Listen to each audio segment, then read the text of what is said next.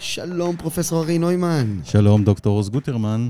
ושלום גם לכל המאזינים שלנו, וברוכים הבאים לפודקאסט עולם חדש מופלא.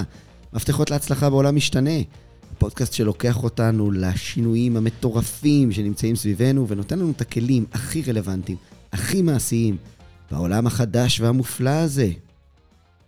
נמצאת איתנו היום אה, דוקטור אפרת גיל. שלום, אפרת. שלום, בוקר טוב. בוקר טוב. אפרת היא מרצה מבוקשת, מומחית בנושא של הנאה ומוטיבציה. היא מרצה לתארים מתקדמים גם באוניברסיטת בר אילן, גם במכללה האקדמית גליל מערבי. היא סמנכ"לית בקבוצת לדעת ובאנשי המחר. יש לה הרבה ניסיון בליווי והדרכה של אלפי עובדים ומנהלים, והיא חברה טובה. שלום. שלום, איזה כיף להיות איתכם. קולגה יקרה יקרה שלנו. ואני רוצה להוסיף עוד משהו להצגה העצמית. קדימה. אני אגיד שהיא גם אדם שעוזר לי להיות בן אדם טוב יותר. ואני כל הזמן לומד ממנה, אה, והיא עוזרת לי ברמה האישית להתפתח ולהשתפר. איזה כיף שאת כאן, איזה כיף תענוג. להיות פה, וואו, תודה. כבר עליתי עשרה קילו, רק מהמחמאות. אז תודה רבה, ואנחנו אה, כבר אה, נדבר על הנושא שבגללו אנחנו רצינו שתהיי כאן, וזה הנושא של שינוי הרגלים. ואני אגיד, העולם החדש שבו אנחנו נמצאים, אחד המאפיינים הכי מהותיים שלו, זה שיש פה המון הזדמנויות. נכון. המון אפשרויות, הכשרות חדשות. ארי סיפר, אני, אתה מרשה לי, נכון? קצת לחשוף טיפונת. רגע, תלוי מה אתה הולך לחשוף, אני לא בטוח שאני מרשה לך. הכי הרבה, אתה יודע. נערוך את זה החוצה, יאללה. מאביתר שיוריד את זה בעריכה. קדימה. מה שלא יקרה, אביתר, אתה לא מוריד, לא משנה מה. אז אה, אנחנו נגיד שהבן של, של ארי, אה, גם הבן שלי, למדו כל מיני דברים ב- לבד. זאת אומרת, נכנסו לעולם של ההייטק בגלל שהם לימדו את עצמם, עשו קורסים שיש אונליין. זה מטורף. מטורף שאדם נכון. יכול ללמוד לבד וכן הלאה, זה מדהים. אבל העולם הזה גם דורש הנאה עצמית. זה לא המסגרות הישנות שהיו כמו משפך שהובילו את כולם לאיפה שרוצים. פתאום יש המון נתיבים והמון אפשרויות, ואנשים הולכים לאיבוד. והמומחיות שלך זה נושא של אה, מוטיבציה ושינוי הרגלים, נכון? כן, בהחלט. או חוסר מוטיבציה, אם תרצה. זה, כי הקושי להניע את עצמי היה קושי גדול מאוד, ובאמת אמ, הגעתי לזה בגלל הקשיים שלי. והאמת ש... כאילו, בתחילת הדרך בכלל לא הבנתי לאן זה יוביל אותי. בשום שלב לא תיארתי לעצמי שאני אשב מול הרופא והוא יגיד לי, תקשיבי, יש לך שש שנים לחיות. ובשום שלב לא תיארתי לעצמי שזה יגיע לזה, אבל בעצם התחלתי ממקום אה, מאוד מצליח. כלומר, הייתה תקופה בחיים שלי שהרגשתי כאילו אני על גג העולם. אני באמת מצליחה בכל דבר שרציתי. אמ, הייתי, אה, סיימתי תואר ראשון ושני ושלישי בפסיכולוגיה, במסלול הישיר לדוקטורנטים מצטיינים באוניברסיטת בר אילן, ואחר כך השתלבתי בסגל האקדמי, גם של בר אילן, גם של הבינתחומי, והקמתי חברה. החברה הראשונה, קבוצת לדעת, עד היום אני אה, אה, פועלת איתה. ו... ועבדתי עם מנהלים וארגונים בכל הארץ. הרווחתי מלא כסף, היה לי בעל חתיך וש... שעובד בהייטק ושני ילדים קטנים, והרגשתי כאילו באמת הצלחתי בכל דבר שרציתי. מה, זה מושלם, התמונה נשמעת אה, too good to be true. נכון? לכאורה. חוץ מעניין קטן. כלומר, בהתחלה הוא היה קטן, אחר כך הוא גדל. מילולית גדל. הנושא של המשקל. כי בהתחלה, אתה יודע, אמרתי לעצמי, נו, בסדר, איזה, איזה אישה אחרי שתי לידות, אין כמה קילוגרמים עודפים. עודפים. וגם אמרתי לעצמי, כן, בעלי אוהב אותי ככה. זה אגן הים התיכון. אז uh, המשכתי. המשכתי, פול פאוור, לעבוד, שתי משרות, גם באקדמיה, גם בחברה, לגדל ילדים, ואז הבעיה קטנה, נהייתה גדולה. אבל באמת לא העליתי על דעתי לאן זה יגיע, כמה גרוע זה הולך להיות.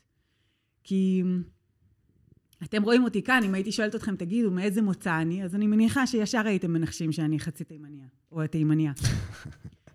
זה, זה באמת עדה מופלאה, עם הרבה מאוד דברים טובים. יש גם ג'חנון וגם קובאנה וגם פתות וגם לחוך, וזה זה בעצם הכל אותו אוכל, רק בשמות שונים, וזה ממש טעים. ומהעדה הזאת קיבלתי הרבה מאוד דברים טובים, וגם סכרת. זה כל הצד התימני של המשפחה, לא משנה באיזה גיל, זאת אומרת, לא משנה שמנים, רזים, בגיל מסוים מקבלים סכרת. בחצי הממורמר שלי, אני חצי פולניה. גם שם יש המון דברים טובים, אגב, המרמור אחד מהם, גם הגפילטה פיש. לא ברור איזה מהם יותר טוב. וגם שם אירועים מוחיים והתקפי לב, you name it. אז אני גנטית מין פצצה מתקתקת כזאת, שהרופא שלי עוקב אחריי ועושה בדיקות כל הזמן. ואני, אתם יודעים, המשכתי ככה לחיות, ו- ו- והמשקל הצטבר. ועד שבאיזשהו שלב, כשחגגתי יום הולדת, חציתי את קו המאה קילו, צפונה. עכשיו, כולה מטר שישים וחמש, כן? מאה קילו זה, זה אירוע. ואז אה, נשברתי ו... והחלטתי בעצם לעשות את מה שעושה כל אדם סביר שיש לו בעיה. כלומר, בהתחלה, כש... כשהייתה לי בעיה, התעלמתי ממנה. אחר כך, בש... באיזשהו שלב החלטתי לעשות אה, דיאטה ולעשות ספורט, כמו שאומרים לנו כל הזמן לעשות. אה, החלטתי לעשות דיאטה, זה ה understatement של ה life. כאילו, באותה תקופה, כשראיתי מה קורה למשקל שלי, באמת ניסיתי כל דבר שיכולתי להעלות על דעתי. בשביל אה, לרדת במשקל, ופשוט לא הצלחתי. כלומר, חלי ממן, שומרי משקל, אה, דיאטת 17 הימים, שבזה הצטיינתי, אגב, סיימתי את הכל ביום אחד, וזה היה מעולה. באמת ניסיתי כל מה שהכרתי, ולא הבנתי למה אני לא מצליחה. צריך להגיד שזה, מה שאת מתארת עד עכשיו, אני חושב שזה משהו שבעצם רוב מי ששומע אותנו יכול להזדהות איתו. אם זה לא עניין של משקל, אז זה עניין של אה, לא יודע, לראות פחות אה, אינסטגרם או פייסבוק, או כל מיני דברים אחרים, זאת אומרת, משהו שהוא מאוד נפוץ. כן, לגמרי. כל תהליך של שינוי רגיל, או כל תהליך של התמכרות, או התנהגות שהיא, שבהגדרה, ההגדרה של התמכרות זה שאתה עושה משהו ואתה יודע שהוא לא טוב לך, ולמרות זאת אתה ממשיך. אז כל מי שיש לו איזושהי התנהגות שהוא לא אוהב, ובכל זאת, ומבין את ההשלכות השלישיות, ובכל זאת ממשיך, אז ככה גם כאן. והאמת שבאמת לא הבנתי למה אני לא מצליחה להפסיק. כי זה לא שלא רציתי. וגם היה לי מלא כוח רצון, והשגתי המון דברים, ועדיין לא הצלחתי. עכשיו, אתם יודעים איזה מבאס זה להפסיד לעוגת שוקולד? Mm. מה זה עושה לביטחון העצמי שלך? לערך העצמי שלך? בפעם האלפיים? עכשיו, חוץ מלנסות אה, לשנות את האוכל, את התזונה, אמ, ניסיתי גם לעשות ספורט. עכשיו, אז חוץ מלרדת במשקל, גם, אה, חוץ מלשים לב, סליחה, לאוכל, גם ניסיתי לעשות ספורט. עכשיו, כאן יש לי וידוי. יש לי נכשל בבגרות בספורט. אני חושבת שאני היחידה באזור הצפון שנכשלה באותה שנה, כי לא הסכמתי לרוץ קילומטר אחד. אני שונאת ספורט, שונאת. אבל כשהמתנה ליום הולדת, החצייה של המאה קילו הייתה, והייתה לי חברה נורא טובה, רזה, שאמרה לי כל הזמן, בואי, נרוץ ביחד וכזה, אה, נשברתי ואמרתי, טוב, בסדר, קבוצת ריצה, כאשר עבדנו, עבדנו. אז התחיל האירוע הבא. מכירים קבוצות ריצה? כן, אני הייתי בקבוצת ריצה, זמן מה. אני שונא לרוץ. אני מכיר קבוצות ריצה מזה שאני מסתכל עליהן כשהם עוברים לידי. נכון? זה נראה כן, מוזר. כן. אז, אה, אז, אז האירוע מתחיל בזה שקמים ב-4 בבוקר, וזה כבר שקר, כי 4 זה לא בוקר, זה לילה. זאת השעה שאני אמורה לחזור מהמועדון, לא לקום. ואז uh, הולכים לרוץ, ואיפה רצים? בדצמבר, בים, פשוט כי חם שם, זה הגיוני. אז חמש וחצי בבוקר, חושך אימים, אני יושבת בתוך האוטו בחנייה, קור כלבים, דצמבר.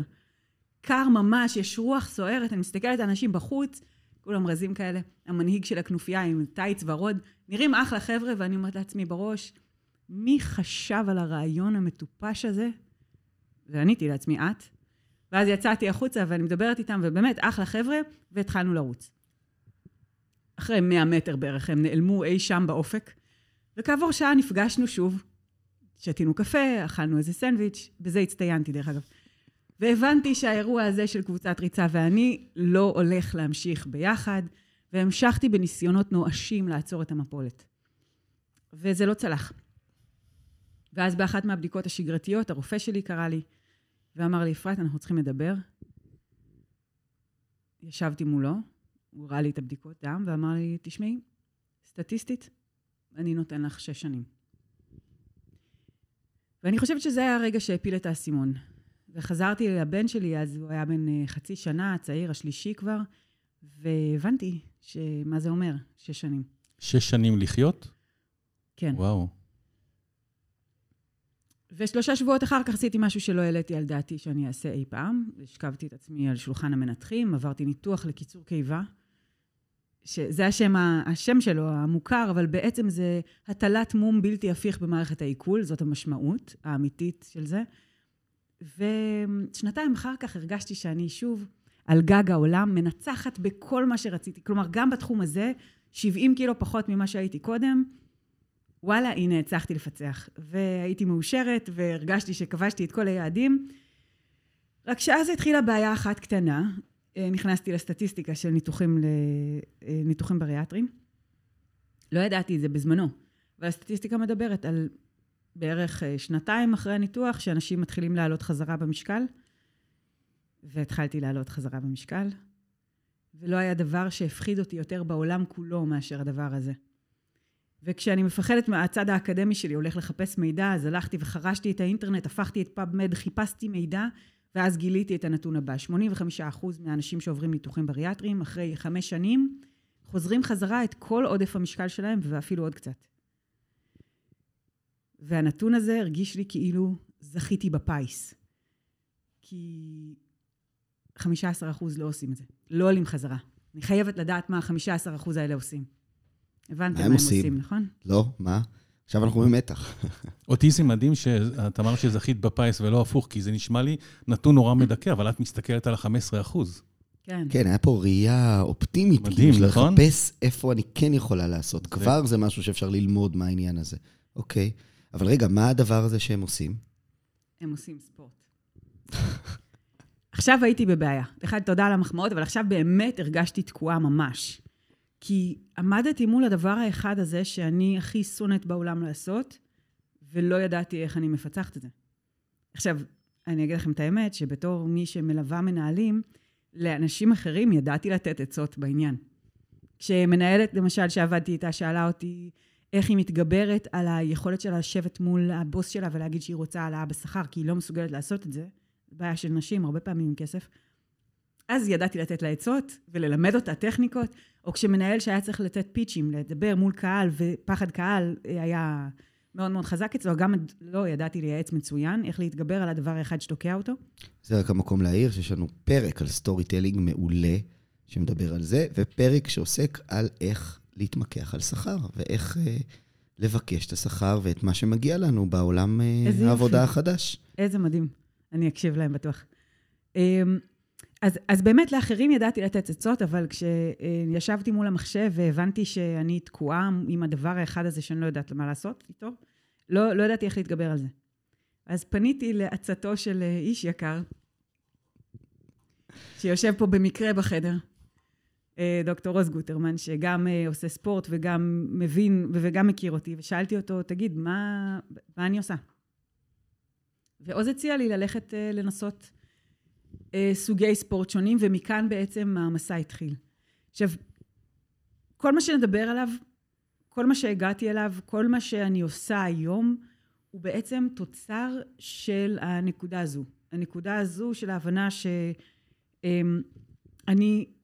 צריכה לעשות שינויים, להכניס את השינויים באופן הדרגתי, וכל מה שנדבר עליו, בעצם כל הכלים שאני הולכת לספר לכם עליו, ניסיתי אותם בעצמי. עשיתי אותם עם אלפי עובדים ומנהלים, והם מבוססים על מחקר. אז בעצם, אם אני מבין נכון, מתוך העולם האישי, מתוך המחקר האישי שלך, הגעת לעניין הזה של, של הכלים, התחלת לקבץ את הכלים האלה, שהם כולם evidence base. נכון מאוד, נכון מאוד. אוקיי, וכולם לך... גם ראית אותם באופן אישי, ומפעילה אותם ביום-יום, זה לא רק משהו תיאורטי. נכון. התנאי היה שאני מצליחה להפעיל את זה. כלומר, הלכתי, חקרתי, קראתי, אני אספר לכם על מחקרים ועל כלים מהמחקר, ואז ניסיתי אותם בעצמי. אם הם עבדו, המשכתי לנסות אותם עם אנשים אחרים. מה שאגב לא אומר שמה שעבד עליי יעבוד על כולם. יש דברים אחרים ש... זאת אומרת, כל אחד יכול לקחת מה שהוא רוצה. מה שכן, זה... אני לא מאמינה בסנדלר שהולך יחף. אז אה, זאת הנחת יסוד. אז אם אתם רוצים, כן, כן, לדרך. בהחלט, קדימה. לשם כך התכנסנו, כמו שאומרים. אז הכלי הראשון אה, נקרא משפכים. עכשיו, אני אספר לכם רגע איך אני הגעתי לזה, ואז נבין מה זה משפך. משפך זה, זאת מטאפורה של משהו שיכול לעזור לי להשיג את התוצאה הרצויה בפחות מאמץ. המשפך שלי היה קבוצה שהתחברתי אליה, קבוצת רוכבי אופניים, באזור הקריות, שככה התחלתי בעצם לאהוב ספורט. נפגשתי איתם באימון הראשון, הם הביאו לי אופניים, עליתי לאופניים, עכשיו זה אופניים, אופני כביש, עם גלגלים ממש דקים, ואני לא רכבתי מאז גיל שבע. עליתי לאופניים וזיגזגתי כל כך הרבה שהיה שם תמרור עצור, נשבעת לכם, כמעט נכנסתי בו. 200 מטר עלייה, קטנטונת כזאת בכביש, באיזו שכונה חדשה שבונים. עד שהגעתי לכיכר להסתובב, כבר נגמר לי האוויר, כי לא הייתי בכושר בכלל. אני מסתובבת בכיכר, ואז יש קצת ירידה. ושם ככה נפתחו לי העיניים, וזאת הנקודה שבה התאהבתי בעצם בספורט. בעזרתם אחר כך נכנסתי לתוך הרכיבה, הם הביאו לי את הציוד והם הסבירו לי לאן לרכב והם דחפו אותי בעליות כשהיה צריך והם בעצם שימשו כאמצעי להיכנס לתוך התהליך הזה. עכשיו בואו נסביר רגע מה זה משפך. משפך, אמצעי כלשהו שעוזר לי להגיע, להשיג את המטרה בהרבה פחות מאמץ.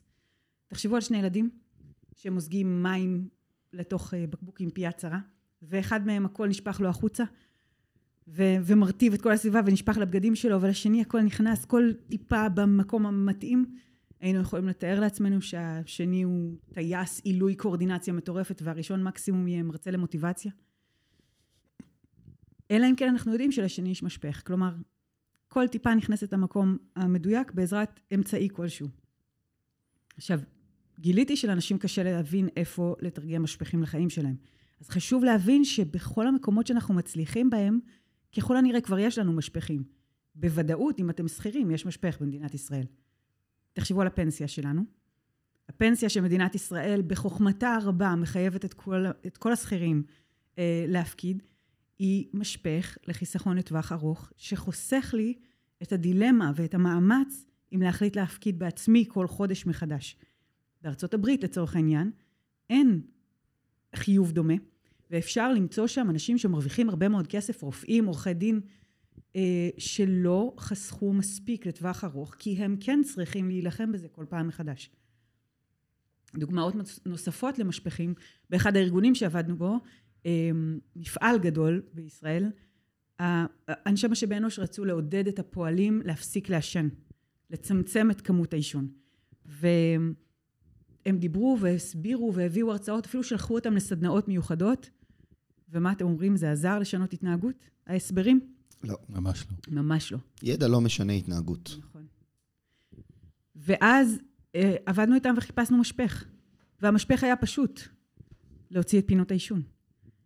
להוריד את הספסלים, להוריד את הציליות, לקבוע שתי פינות עישון בעמידה, אתה רוצה לעשן, בבקשה, בשמש של אוגוסט, בגשם של ינואר, תעמוד שם ותעשן, אף אחד לא ימנע בעדך.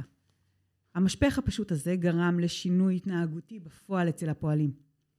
יש עוד הרבה מאוד משפכים שאפשר לחפש, כשהרעיון הוא פשוט. אם אני רוצה, אם יש משהו שאני רוצה לנסות להשיג, השלב הראשון הוא לחפש אמצעים שיעזרו לי להשיג את זה בפחות מאמץ. זה יכול להיות דיגיטלי, אפליקציות לרכישת ידע. אמז, היום יש באמת אמזון, אלף, מאות אלפי ספרים שיכולים בלחיצת כפתור אחת לעזור לי לרכוש ידע. מנוי לפודקאסט כמו שלכם. אתם מתאמצים להביא את כל המרואיינים המדהימים, אני רק צריכה ללחוץ על כפתור בשביל להשיג את כל זה. תחשבו כמה מאמץ נחסך ממני אם הייתי צריכה ממש בעצמי ללכת ולדבר עם כל אחד מהאנשים האלה. יש משפכים לזוגיות, להוציא את הטלוויזיה מחדר השינה, או לקבוע ערב אחד בשבוע בלי מסכים. פעם שאלה אותי סטודנטית, אבל מה נעשה בזמן הזה? אתם תמצאו כבר מה לעשות.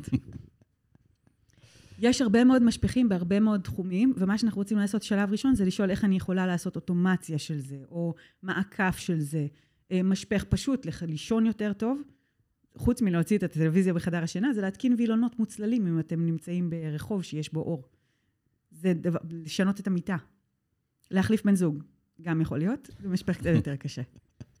אז הכלי הראשון היה משפכים, המשפך שלי היה קבוצה. הם חסכו לי הרבה מאוד מאמץ. אז אם אני, נגיד, מנסה לחשוב על אנשים שמקשיבים לנו ושואלים את עצמם, מה אני עושה עם הכלי הזה? אז דבר ראשון, תזהו את הדבר שאתם רוצים אה, לקדם, את המטרה שאתם רוצים לעשות, את ההתנהגות שאתם רוצים לצמצם או, או, או, או להרחיב אותה, ואחר כך תשאלו את עצמכם, מה אני יכול לעשות בסביבה שלי שיכול לעזור לי לקדם את המטרה הזאת, נכון?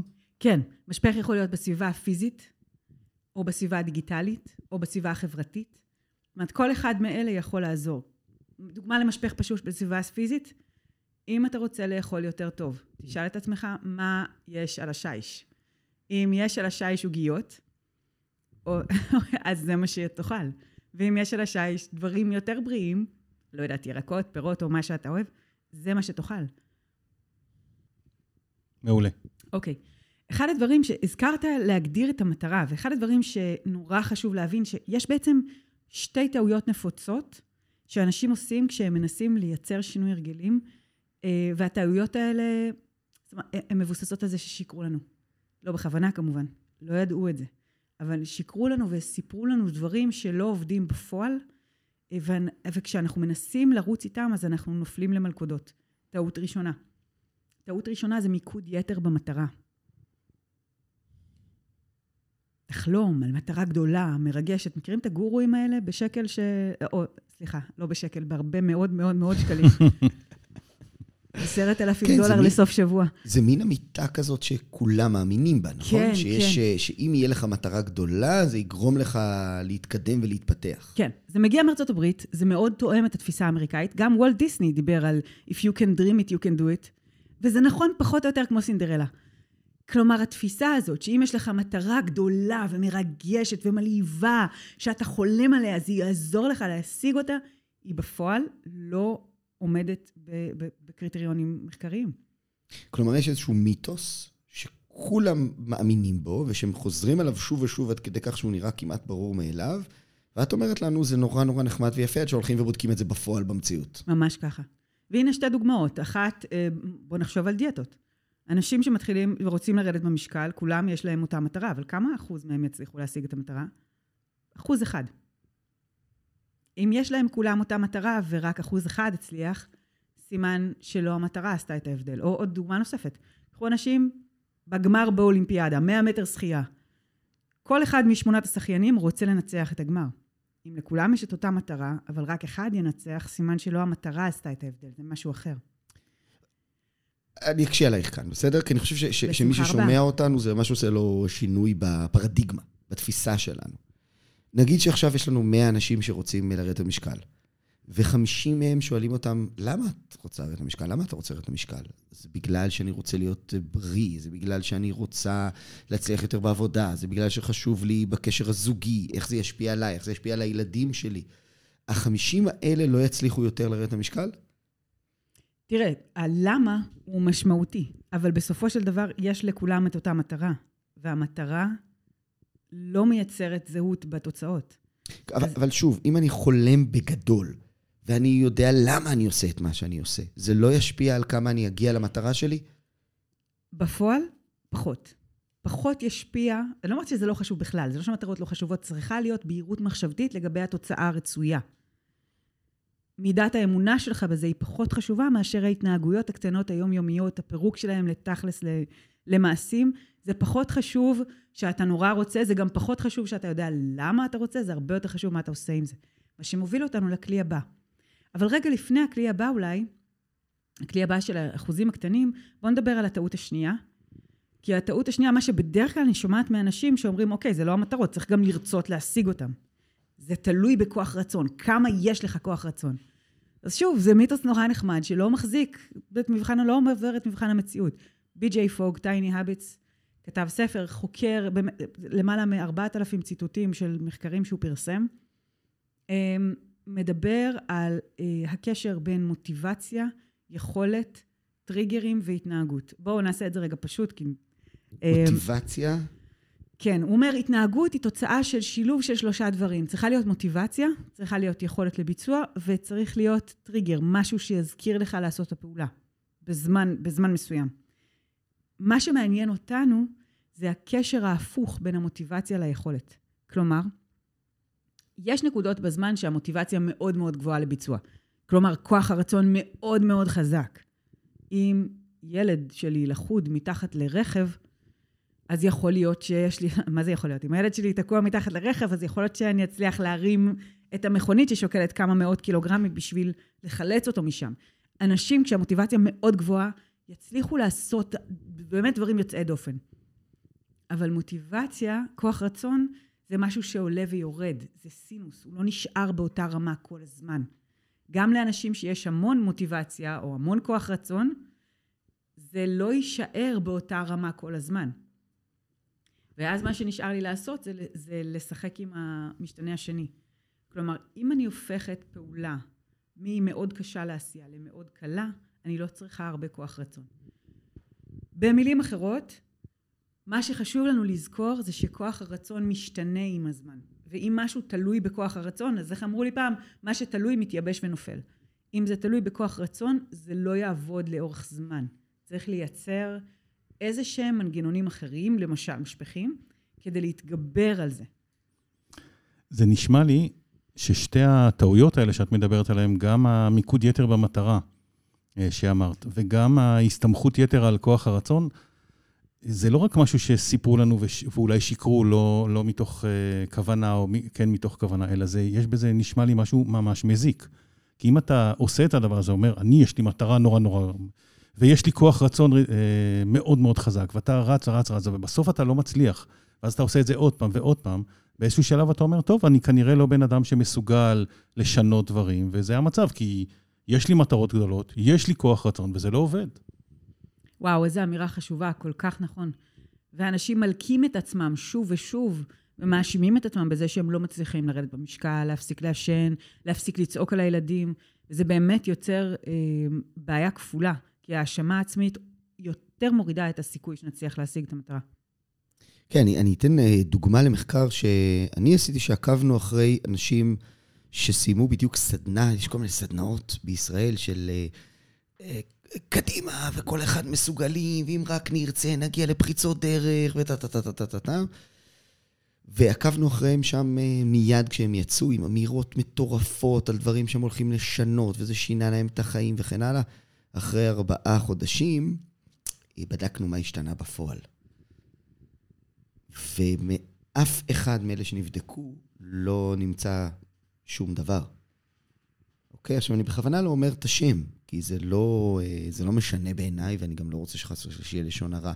אבל זה בדיוק העיקרון שעליו את מדברת. הפער הזה בין התחושה שהם יצאו איתה, שזהו, חייהם השתנו מקצה לקצה, לבין מה שהיה אחרי ארבעה חודשים, שהיה במדידה שלנו ממש אפס. כן, כן, ממש ככה. זה, זה חוזר על עצמו במחקר, גם במחקר שטח שאני מבינה שעשית, וזה זה, זה פשוט, אני רואה את זה כל הזמן בארגונים ומנהלים שאני עובדת איתם. החזון המלהיב, הסוף שבוע שהם חזרו עכשיו ויצרו כל מיני דברים, בסופו של דבר לא מתורגם לעשייה יומיומית, לא, לא יוצר שינוי. אז בואו נדבר על איך כן. אז אחד זה משפכים, שהם מנגנונים שעוזרים לי לעשות את זה בפחות מאמץ, ואז אני לא צריכה הרבה כוח רצון, ואז גם כשהכוח רצון נמוך, זה יקרה. אולי אפילו בלי התערבות שלי, כמו הפנסיה. שתיים, שינויים קטנטנים. שינויים קטנטנים. בי.ג'יי פוג מדבר על זה, אבל הסיפור שאני אספר לכם הוא דווקא על מישהו שאולי לא הכיר את התיאוריה שלו וידע ליישם את זה בפועל. והסיפור הזה מספר על קבוצת רכיבה בריטית, שהקימו אותה ב-1907, ועד 2007, במשך 100 שנה, הם היו אירוע מביך, כמו נבחרת ישראל בכדורגל. בכל המדליות, בכל התקופה הזאת, בכל המאה שנה האלה, הם זכו במדליית זהב אחד, והיו הרבה אולימפיאדות. בסדר, זה הרבה יותר מנבחרת ישראל, צריך להגיד. צריך להגיד, כן. בינתיים, אנחנו, יש לנו תקווה. ו, ובכל התקופה הזאת הם לא ניצחו שום מרוץ אופניים חשוב. למעשה, היו יצרני אופניים שסירבו למכור לבריטים ציוד, כי הם אמרו, זה מביך, זה פוגע במוניטין שלנו, הצרפתים לא ירצו לקנות מאיתנו. עד שהגיע בחור בשם דייב ברלספורד. עכשיו, ברלספורד הוא בחור כמוכם וכמוני, בחור פשוט שמאמין באותם דברים שאנחנו מאמינים. כלומר, שאנשים לא יכולים להשתנות ב-180 מעלות ביום אחד. למשל, מכירים מנהלים תקולים? יצא לי לעבוד מדי פעם עם כאלה. זה תקולים? תקול. לא עובד. מקולקל. לקח לי זמן להבין למה הכוונה. קורה לפעמים שמנהלת משאבי אנוש בסדנאות כאלה אומרת לי, תקשיבי, זה אירוע, זה מנהל כזה ששום דבר לא יזיז אותו. וקורס טוב ככל שיהיה, באמת, הטוב ביותר, אני לא מתיימרת להגיד שאני עושה את זה, הטוב ביותר בעולם, קחו מנהל תקול, תעבירו אותו את הקורס כזה. האם הוא יצא מנהל עילוי? ממש לא. למעשה רוב הסיכוי שהוא לא ישתנה בכלל. כנראה. אמ, או אפילו ברמה יותר פשוטה, בן זוג שלי, שאני מאוד אוהבת אותו, יגיד, אני אגיד לו, תפרגן לי יותר. אז מה, הוא יהפוך להיות מכונת פרגונים משומנת? אלוף העולם בפרגונים, נו באמת. זה לא עובד ככה, אנשים לא משתנים ב-180 מעלות בן לילה. וגם בריילספורד חושב ככה, רק שהוא חושב שזה אופטימי. ואת כל התיאוריה שלו הוא מבסס על התפיסה ש-180 מעלות לא, אבל אחוז אחד כן. מרג'ינל גיינס, שינויים קטנטנים. עכשיו בואו נספר לכם רגע תוצאות, כדי שנבין מה קורה כאן. התוצאות הן כאלה. אם עד 2007, במשך 100 שנים הם זכו במדליה אחת, במשך השנים מ-2007 ועד עצם היום הזה, בריילספורד מאמן אותם למעלה מ-180 מדליות זהב אולימפיות. וואו. וזה לא שלא היו אולימפיאדות קודם. היו כמעט כל שנה, חוץ מ-1900, כאילו, חוץ ממלחמת העולם השנייה. הם, הם זכו בשבעה טור דה פרנסים ברצף, ועוד אחד בנפרד. הם זכו בג'ירו שעבר בישראל, ועוד הרבה מאוד מרוצים חשובים. קוראים לו היום סר דייב ברלספורד, כי המלכה נתנה לו תואר אחרי שעלו אליו לרגל, גם במערכת החינוך באנגליה וגם במקומות אחרים, מכל העולם. אגב, הוא לוקח פחות או יותר עשרת אלפים דולר להרצאה של לספר את מה שאני מספרת לכם עכשיו. אז אם תרצו, תשקיעו את הכסף ללמוד את זה ממנו, אבל בגדול. מה שהוא מסביר, ואחר כך חיכו אותו בכל העולם, גם בתחום הספורט, אבל גם בכל התחומים האחרים, זה את העיקרון של השינויים הקטנים. אז שווה ללמוד ממנו. ניתן כמה דוגמאות על מה הוא עשה, ונראה איך אנחנו עושים את זה בחיים שלנו. מה שהוא עשה, זה הוא התחיל לחפש שינויים קטנטנים של הספורטאים עצמם לא משנה, זה לא מכביד עליהם לשלב את זה בהתנהגות שלהם. למשל, הוא בדק את גלגלי, את צמיגי האופניים, וחיפש צמיגים שקצת פחות מתחככים עם הכביש. קצת פחות חיכוך, רכיבה יותר קלה, יותר מהירה. ואז הוא אמר לספורטאים שלו, עכשיו תרכבו עם האופניים האלה. עכשיו, ספורטאי מקצוען. בכלל לא מתעסק עם איזה צמיג הוא רוכב על אופניים. אז מה אכפת לו? Um, הוא בדק את החולצות. הוא בחר חולצות שקצת פחות מתחככות עם הרוח.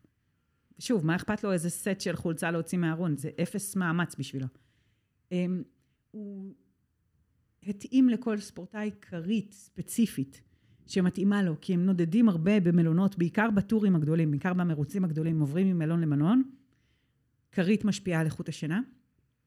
הוא נתן להם לנסות כל מיני סוגים של כריות, והתאים לכל ספורטאי את הכרית הזאת, את הכרית שמתאימה לו. מה אכפת לספורטאי אם לישון עם הכרית של המלון או את הכרית שהביאו לו? אפס מאמץ.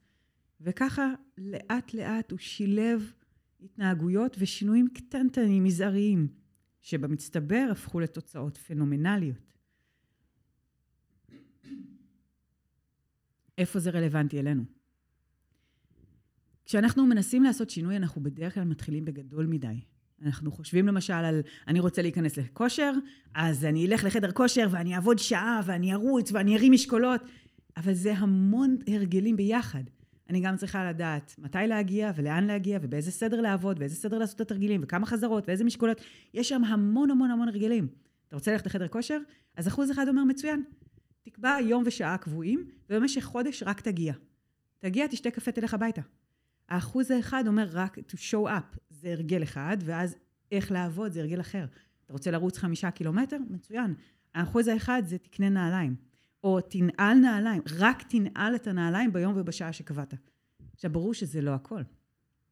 ברור שזה לא עוצר שם. אבל זה מתחיל משם, כדי לבסס את ההתנהגות בצורה כל כך קטנה, שלא באמת נדרש כוח רצון. ואז אני חושב על מה שאת אומרת, שזה בדיוק הפוך לאותו בן אדם שאומר, אני הולך עכשיו לחדר כושר, מגיע, עובד שעה, חוזר הביתה, הכל תפוס, כואב לו, שבוע שלם הוא לא מצליח לזוז, ואז הוא אומר, לא, לא, אבל אני חייב, ואז הוא הולך לחדר כושר עוד פעם, והוא עובד שעה, ושוב פעם נתפס, ואחרי ארבע, חמש פעמים כאלה, הוא אומר, טוב, חדר כושר זה לא בשבילי. בדיוק, בדיוק. ואז האמירה כאן תתחיל בקטן, כל כך קטן שזה נראה לך חסר משמעות. אתה רוצה להיות בן אדם שקורא הרבה? מצוין, תקרא כל יום שתי דקות. שתי דקות, לא יותר מזה. אתה רוצה לנגן בגיטרה? נהדר. היום רק תיקח את הגיטרה ותשים אותה לידך בסלון. אל תנגן. כל שינוי שאנחנו רוצים לעשות, לדבר מול קהל, לייצר פוליטיקה ארגונית, לדבר, מה זה פוליטיקה ארגונית? זה המון המון, זה נורא מורכב. המנהלים אומרים לי, אני לא טוב בפוליטיקה ארגונית. בסדר, אם אתה לא טוב בפוליטיקה ארגונית, אתה לא טוב בניהול, כי זה חלק בלתי נפרד ממה שהמנהלים צריכים לעשות. אז אנחנו מפרקים את זה למיומנויות קטנות, קטנות, קטנות, ואנחנו מתחילים לתרגל. פוליטיקה ארגונית, נגיד אחד מהם זה small talk, מצוין. אז בוא אתה היום תופס בן אדם אחד ושואל אותו עוד שאלה, ומדבר איתו על מה שהוא אמר לך. זה הכל, דקה אחת, בן אדם אחד, פעם ביום, לא יותר מזה. הגענו לסוף החלק הראשון, מתוך שני חלקים עם דוקטור אפרת גיל. מוזמנים לעבור לחלק השני, ושיהיה לכם מחר מופלא.